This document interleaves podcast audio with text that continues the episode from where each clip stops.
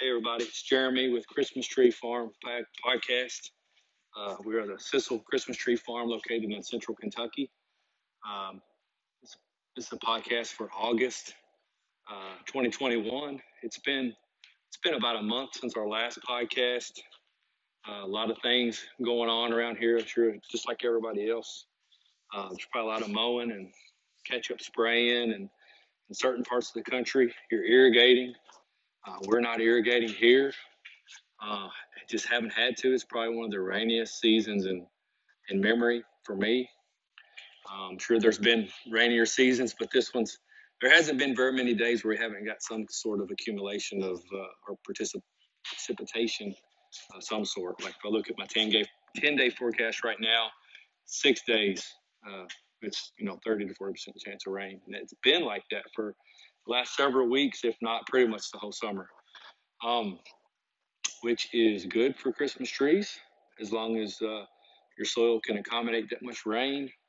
Uh, it's also good for weeds and grass and all those other things.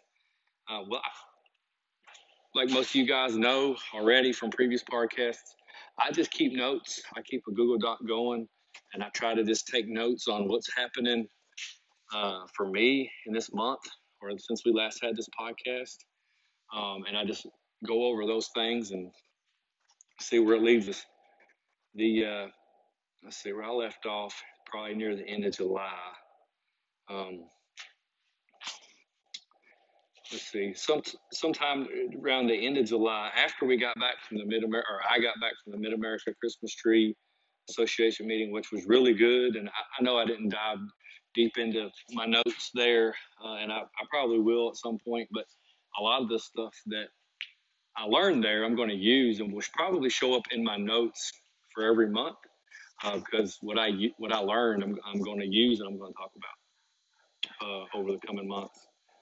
Uh, towards the end of July, I tilled in the cover crop uh, that was on field two, A and B, which is the field that we are planting uh, we'll begin planting this fall and we'll uh, plant again in spring. Uh, that's a little over an acre field.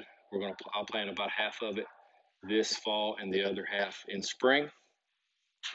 Uh, also, I've flagged out some of the trees that died or uh, will, or, or they have already completely died or look like they're going to die, and we will spot fill those in like other growers uh, we backfill what dies after one year, and then after that, whatever makes it makes it. So any of the stuff that we put in last fall till now, uh, we'll replace if it died, and then after that, it'll be survival of the fittest. Um, uh, let's see. The first or second of August, I actually tilled it in again. Cover crop was really dense. I don't know if any of you guys have Instagram or YouTube, but we've started putting some stuff on Instagram and and YouTube. And you know, we have a, a, Facebook page. I think on most of those, you just look for Sissel Tree Farm, and we're the only one for sure. Um, but we had uh, Egyptian wheat uh, in there, and uh, it was really, really uh, thick. And it, we we uh, we tilled it all down. I probably should have uh, mowed it all down before I tilled it. My tiller is just a CountyLine five foot tiller. It's not heavy duty by any means, but uh, it does it does really good. We tilled it all down and then I waited a few days for it to kind of die off good, and then uh, tilled it in again. Um, I think we waited maybe about a week between. I think it was like the 25th of July. I tilled it in, and then I did it again on the first or second on the second or the third, I went ahead and sowed our uh, fall cover crop that will stay on two field two, A and B, uh, all of fall. Now, of course, I'm going to terminate half of that towards the end of October for uh, what we're going to be planting. Uh, so probably uh, towards the end part of September, I'm going to glyphosate those rows down. But I planted Dutch white clover. Um, on that field as well as buckwheat on that field. Now, the buckwheat's just for bringing the soil up there. Uh, when it gets mowed, that'll probably kill the buckwheat. It's going to get mowed a couple times between now and then, and that will uh, that'll kill the buckwheat off. And if not, you know, I'm not going to let it go to seed again, and then uh, it'll it'll winter kill. Uh, on the B side, I added some more Egyptian wheat. Uh, again, it has till spring of next year, so we're going to try to build that soil as best we can. I also added a 150 pound bag of sulfur to that mix. So when we broadcasted that cover crop seed, we actually laid down sulfur with that as well. Um, and I had previously added several hundred pounds of potash. We were low on our soil test as far as uh, potassium, so we laid. I think I laid down uh, five bags on an acre for for field two for the for the potash to bring it up. Also, uh, organic matter is just so low in that strip. Uh, we've got about a 100 by 100. It's a little smaller than that, but roughly 100 by 100 square. It's inside of this field two that uh, was the old old pond next to the house, and we've talked about it previously. But after we pushed all that out with the dozer, it left back scorched earth. Right, it left back just subsoil. We've brought in a lot of topsoil from where we moved the old pond. We dug the new one. We had some topsoil there. We've used most of that already. Uh, I'm actually bringing in about 60 cubic yards of topsoil uh, this week. Uh, it's actually 60 cubic yards of topsoil and 20 cubic yards of compost, uh, which is going to run me somewhere between 700 and 900 dollars, depending on freight uh, or the trip charge uh, that we're going to put down on that. So we're making a little bit of an investment on that acre so that we can get a little bit better um, soil and organic matter in that. So as you, if you've been following along, we've been running cover crops on it, and I'm still going to lay down topsoil and compost on it to bring the soil up, just so we'll have a good soil, improve the improve the drainage profile just a little bit. Because uh, right now I've got some really flat areas in that, that I'm going to have to um, just increase the slope a little bit. And I'm going to use some of that topsoil to make a little bit better slope. Um, coming over that. Uh, as of 3 or 4 August, the weeds were out of control. We went on a two and a half week vacation following that Mid America Christmas Tree Association meeting, went to the lake. And uh, when we came back, the fields were just completely overgrown with uh, the weeds were pretty bad, but the Johnson grass and the crabgrass was just covering all the trees, and it was really bad. Um, so I spent the better part of the last two weeks just walking each row, identifying each tree, you know, smashing the grass around them. Um, and then I use a method that's very labor intensive, but it does it does seem to do a pretty good job. I go down each row. We've got about 50 of these three to five gallon uh, containers from trees we sell, and I'll cover up every tree in each row, and then I just walk down the row with the backpack sprayer boom uh, with the flat nozzle. Um, and I'll lay down almost three gallons on two rows. I'd say three three to four gallon backpack I would lay down on two rows. So it laying down a lot of a lot of material, uh, and it wipes out those rows pretty quick. Uh, within a few days, they're yellow, and within a week, they're pretty much dark brown. So um, full overkill probably, but I'm getting the full effect because um, the goal is to by fall, by actual fall, we have bare ground there. I can we can spray down our pre-emergent. We need to be able to hit the ground with that, so hopefully get the full effect of that as well. Um, during the same time, I bush hogged fields uh, three through seven. I uh, got about half of them done, so I think I got fields three, four, or five done uh, at that time. Um, also on 4 August, we ordered our um, nursery stock from the people that we get our nursery stock from. I ordered um, about a thousand plants of varying sizes and species. I went over in the past kind of what we what we do, what we order. You know, the the, the species that we like, uh, fir being the, the, the primary one there, um, and, and we've we've located one provider that is a little bit more expensive, but we're gonna we're gonna continue to buy from them and, and see how it goes this next year with the, with those as well. Very happy with them. Um,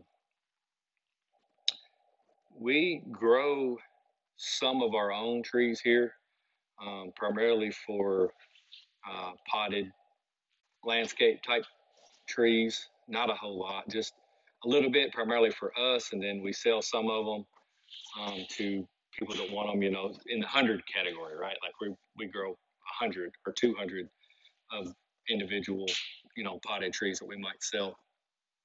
But um, we are in the process of ramping that up a little bit. Um, going to build, probably build a high tunnel here uh, over one of our three section rows where it would be, it'll be a high tunnel that's probably about 36 by 150. And we're going to up our transplant game a little bit as far as what we're going to grow in uh, containers for ourselves and for other people, and what we're going to grow actually in some in some transplant beds um, as well.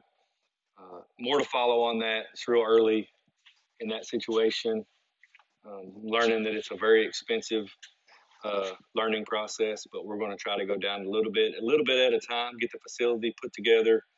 Uh, we've already got several uh, customers probably that would that would buy what we've got. So I don't know that we'll we'll be looking for customers or anything like that, but it's primarily for us and support the people in our our, our area that are kind of have that need the same plants as us and have the same soil uh, as us. Um, more to follow. Uh, but we did secure a couple good seed sources for growing plugs, so that is uh, that is really good. Um, as far as herbicides, I talked to since the meeting. I realized, obviously, with our weeds getting out of control, that my herbicide knowledge was not what it needed to be because I honestly, at that time, thought that a spring application of glyphosate would probably be enough to carry me through fall. Well, that's false knowledge. Uh, that was not true. Uh, I had all my rows pretty much scorched earth um, early spring all the way through mid spring. But by the middle of August, they were overgrown. So one application of glyphosate, uh, obviously not enough. So um, from that meeting, I learned a lot of new buzzwords, about, mainly about pre-emergence and how they can be used, and what pre-emergence can be used over the top of trees. And that, that's a there's a lot about that. And what I found is nobody will come out and say use this over the top of your trees because nobody wants to be liable. But what I have going on right now, I have I actually planted six, five rows of Black Hill spruce. Um, and I planted these Black Hill spruce primarily uh, for landscape purposes, but they could also be used as uh, U-cut Christmas trees. Uh, before I knew how, how bad the needle retention was on the Black Hill spruce, now they are they are a little bit better than the Norway spruce, but they're still I would consider terrible for U-cut uh, because if, if they can't hold their needles at least you know three weeks, then that's pretty much terrible because everybody wants a tree the, the weekend of Thanksgiving. So uh, what Black Hill spruce we have, we're going to ball burlap, or I might dig them and put them in pots because um, they have a really good landscape value for people that want them. They're pretty in their yards and stuff, but as a U-cut, not so much. Um, so I've changed my thought on that as I've said in previous, you know, we're going to move to the Meyer spruce, which which grows slower, um, but it holds needles just as good as a Fraser, um, if not better, I'm told. Um, but I've got three rows on the end of my Black Hill spruce field that I'm doing some trials with uh, pre and post emergence herbicide formulations. Um, what I just laid down today is um, I laid down clethodim on one row, which of course that should be safe over the top. It is just, it is just clethodim. It is uh, with, uh, I use Dawn dish liquid. Uh, somebody out there is probably going to scream at me. I use Dawn dish liquid as my surfactant. Uh, it's free. I guess not free because I buy it, but uh, it's easy and cheap. It works. You can use crop oil and stuff, but I use Dawn dish liquid at the rate of two squirts out of the bottle per my backpack sprayer. And I used a half a percent of glyphosate with no surfactant in it. So I didn't double down on my surfactant. So I'm using glyphosate at a half a percent of its normal usage with clethodim at its normal at its normal dosage in a backpack sprayer, um, and I put that on row one, and we're going to see what that does. What I'm hoping it happens, at least this is what should happen, is all the all the crabgrass and all of the Johnson grass should get smoked, and it should stunt some of the weeds. Should should at least stunt them to the point where it'll slow them down, and hopefully that'll that'll be enough to get me through till fall fall, and then I can hit them with a real dose of glyphosate once those trees get hardened off. Uh, and then in this and then in the second row, now here we are. It is the second week in August. I am using SureGuard on the second row. So on the second row, I've got a 51% flumioxazin, a generic uh, known as sure, the the main version is called SureGuard WDG water dispersible granular, which is a powder where you mix up like a teaspoon in your uh, three gallon tank. Um, so that, that's what I did. I went with one teaspoon on a three gallon backpack sprayer, the three and a half gallon backpack sprayer, and uh, blasted row two with that over the top. So we we will see how that goes down. Uh, and then the third row, I didn't do anything, right? So really the third through the sixth row of those Black Hill spruce is what it is. I'm looking for something else I might try on the third row. Someone else told me Goal 2XL, so I may give I may give Goal 2XL a try on that third row just to see what the results are. Uh, I, I'm primarily doing this because I want to see if I spray over the top of my trees, um, what the damage is going to be. Um, so I may actually on my third row, I may just go down to that 1% glyphosate solution over the top of the trees and just see how that affects everything right now in the second week of August. So stay tuned on that. Um, let's see. Our primary weeds here, I mean, we got everything, of course, but primarily what we have is crabgrass, Johnson grass, and ragweed. I would say ragweed out the yin yang and then uh, follow it up with some mare's tail and some, you know, creeping ivy and some, some other stuff. But if we can knock down the crabgrass, the Johnson grass, and the ragweed, we will probably be 70% in the clear from everything else. And that's that's what I'm concentrating efforts on right now. Um, so if anybody's got any other ideas, let me know. Saying all that to say, uh, I talked to several other people, and here's what other people are also using uh, timing wise, split application seems to be the way to go. Uh, we, we talked to the guy at that Mid American Christmas Tree, Kyle from the Purdue University. So, no matter what you choose to use, it makes sense that whatever the full dose is, split half of it up. So, for spring, you would go, you know, three weeks before you were planning the spray, go out there and spray 50% of what you were going to spray, you know, and then come back two and a half to three weeks later and do it again. And then do the same thing in late fall. So you do four applications of pre post instead of just two to increase your effectiveness. So it's, it, it's uh, way better as far as timing. You're not having to hit it just perfect because you're getting 50% two times. We will we'll definitely do that. Uh, what are other people using? down the road from me, Christmas Tree Farmer is using, from what I found, the most expensive uh, uh, Marengo by Bayer. He uses it late fall as possible, as in last week in October, first week in November sometimes, and he gets a full six months of coverage out of it. Um, and he'll use uh, also Valor, SureGuard, whichever one they have, which is like what I got, the Flumioxazin, 51%. They'll use that with glyphosate fall and spring. Spring, three weeks before bud break. So you've got to know your species. They're not all the same. Uh, if you're like us and you're mixed in there with your fields, you got to pretty much going to have to spray them all really early if you're doing spring before bud break. Uh, clethodim kills grass only. Uh, you, they're using that as a backup plan. Basically, if they miss their opportunity to get their um, if the spring stuff was too early and they miss a lot of the grass, they'll come back later and just use clethodim uh, over the top anytime.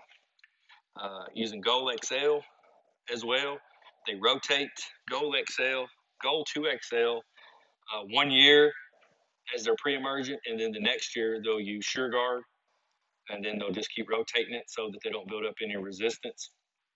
Uh, another feller from uh, I think Illinois, he uses Oust Envoy Stinger immediately after planting. So uh, in the fall, he'll smoke it all with glyphosate and SureGuard, but then right after he plants, uh, he'll actually right after he plants them over the top, he sprays Oust Envoy Stinger together, um, and has good results. I don't know. I'm not saying that's the way to go, but that is what one person is doing. Uh, someone else is also using. They're using SureGuard and Pendulum, which is a Surflan, is the active ingredient in that. Uh, and they said they may actually, they actually might mix about a one percent or less, a half to one percent solution of glyphosate as well in that. Um, let's see. He says mare's tail, ragweed thistle, uh, all that can be taken. You can use Stinger. Um, apply early to mid June, and the guy said is don't use it on anything unless it's a it's been in the ground and it's been in your ground for over a year, and it's at least a three year old seedling transplant. So so if you bought it as a two one, and you and then you could spray it next year. Okay, if you put in a three zero. Um, or a 2-0, some sort of seedling that wasn't a transplant, then you wouldn't end up spraying it for a couple years with this stuff uh, without getting any damage. Uh, what else do I got going on? I talked about the topsoil investment. I talked about the, the compost investment.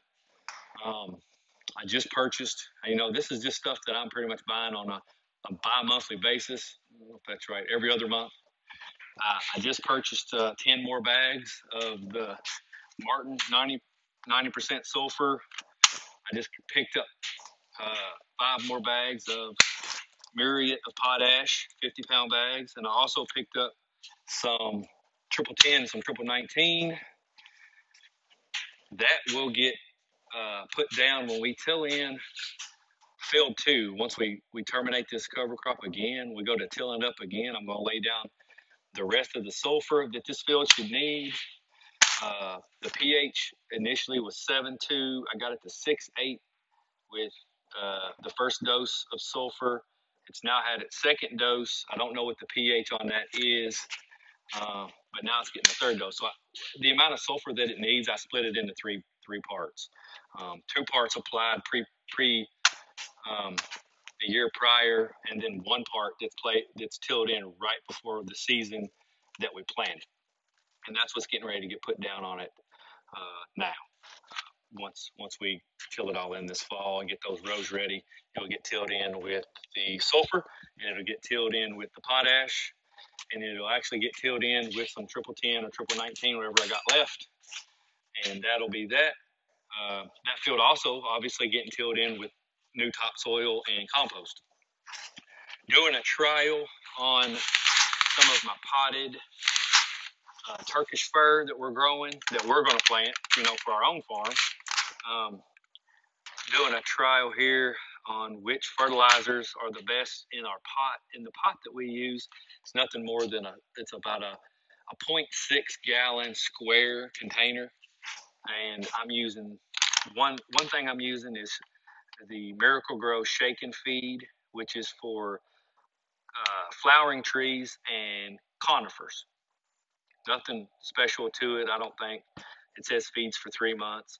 And then the other one, the more expensive one that I'm trying out is that Os, Osmocote outdoor indoor uh, tree formulation.